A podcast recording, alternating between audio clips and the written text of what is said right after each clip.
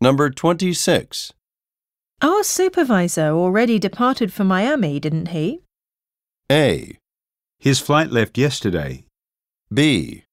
Send it to the research department. C. It's not a very large city.